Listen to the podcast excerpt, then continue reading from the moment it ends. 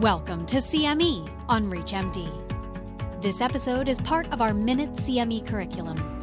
Prior to beginning the activity, please be sure to review the faculty and commercial support disclosure statements as well as the learning objectives.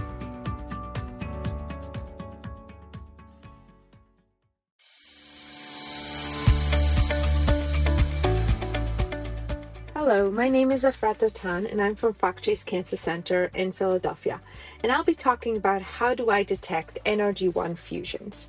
NRG1 fusion, or neuregulin, is a ligand that binds to HER3 receptor and promotes dimerization of HER2 and HER3, and by that promoting downstream activation of PI3 kinase, AKT, and mTOR pathways, which ultimately leads to tumor growth and proliferation. NRG1 fusions result in aberrant expression of the NRG1 protein.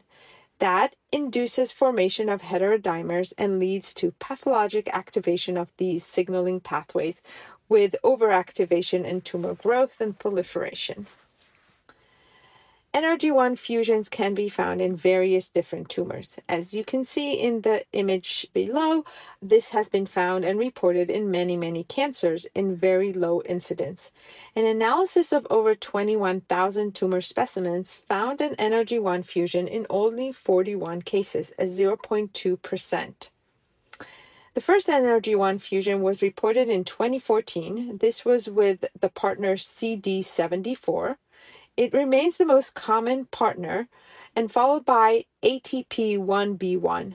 But as you can see in the pie graph, there are many different partners that have been identified in various frequencies.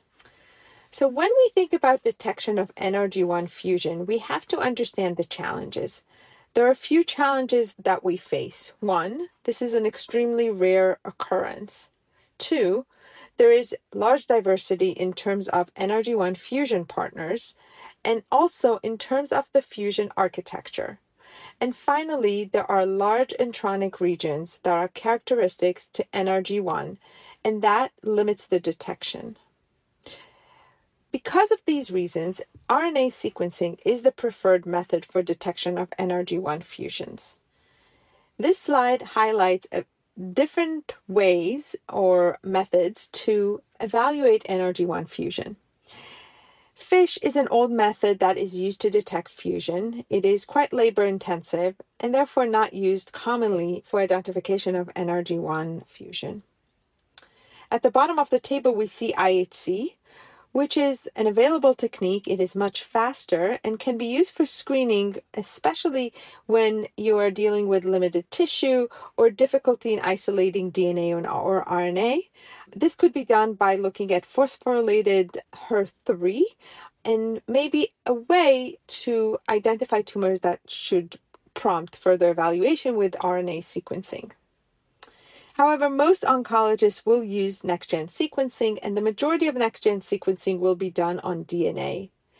The problem with that is that the results using DNA sequencing may not be sensitive or reliable enough to detect NRG1 fusions, mainly due to the large introns that are characteristic for NRG1. This is not a problem with RNA, it is more reliable and it is not usually impacted by these large intronic regions. However, we know that DNA may be more easily attainable because it requires less amount of tissue. And also, RNA sequencing may be more challenging if the tissue quality is not good or the tissue was stored for a long term, long period of time. So, when should we insist on testing? Are there any clues that could drive us to really obtaining additional tissue or focusing on RNA sequencing? We'll start with talking about non small cell lung cancer. So, when we think about non small lung cancer, one clue would be the presence of invasive mucinous adenocarcinoma. If that is one of the pathologic findings and no other driver mutations are identified, then RNA sequencing could be extremely important. And if that's not possible, consider screening with IHC and phosphorylation of HER3. What about pancreatic cancer? Well, in pancreatic cancer, we know that NRG1 fusions are mutually exclusive of KRAS mutations. We also know that the majority of pancreatic cancers carry a KRAS mutation in over 95% of cases. So when we do identify a pancreatic tumor that does not have a KRAS mutation or is KRAS wild type, this should prompt further evaluation and trying to obtain RNA sequencing for potentially finding an NRG1 fusion. Again, using IHC with phosphorylation could be a screening tool, but it should be verified with RNA sequencing. In other tumors, we can still find NRG1 fusions, as was seen in the prior slides, and in those cases, we don't really have any clues that could guide us.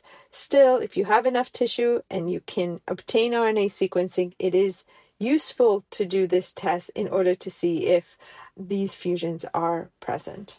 So, in summary, NRG1 fusion is a rare molecular alteration. It is found in various cancers, commonly non small cell lung cancer and pancreatic cancer. NRG1 fusions can have many different partners, and it is quite challenging to detect them. And we know that RNA sequencing is the most sensitive and reliable method to detect these rare fusions. We should really insist on RNA sequencing, especially in non small cell lung cancer with invasive mucinous adenocarcinoma pathology or in KRAS wild type pancreatic cancer tumor. Thank you for your attention.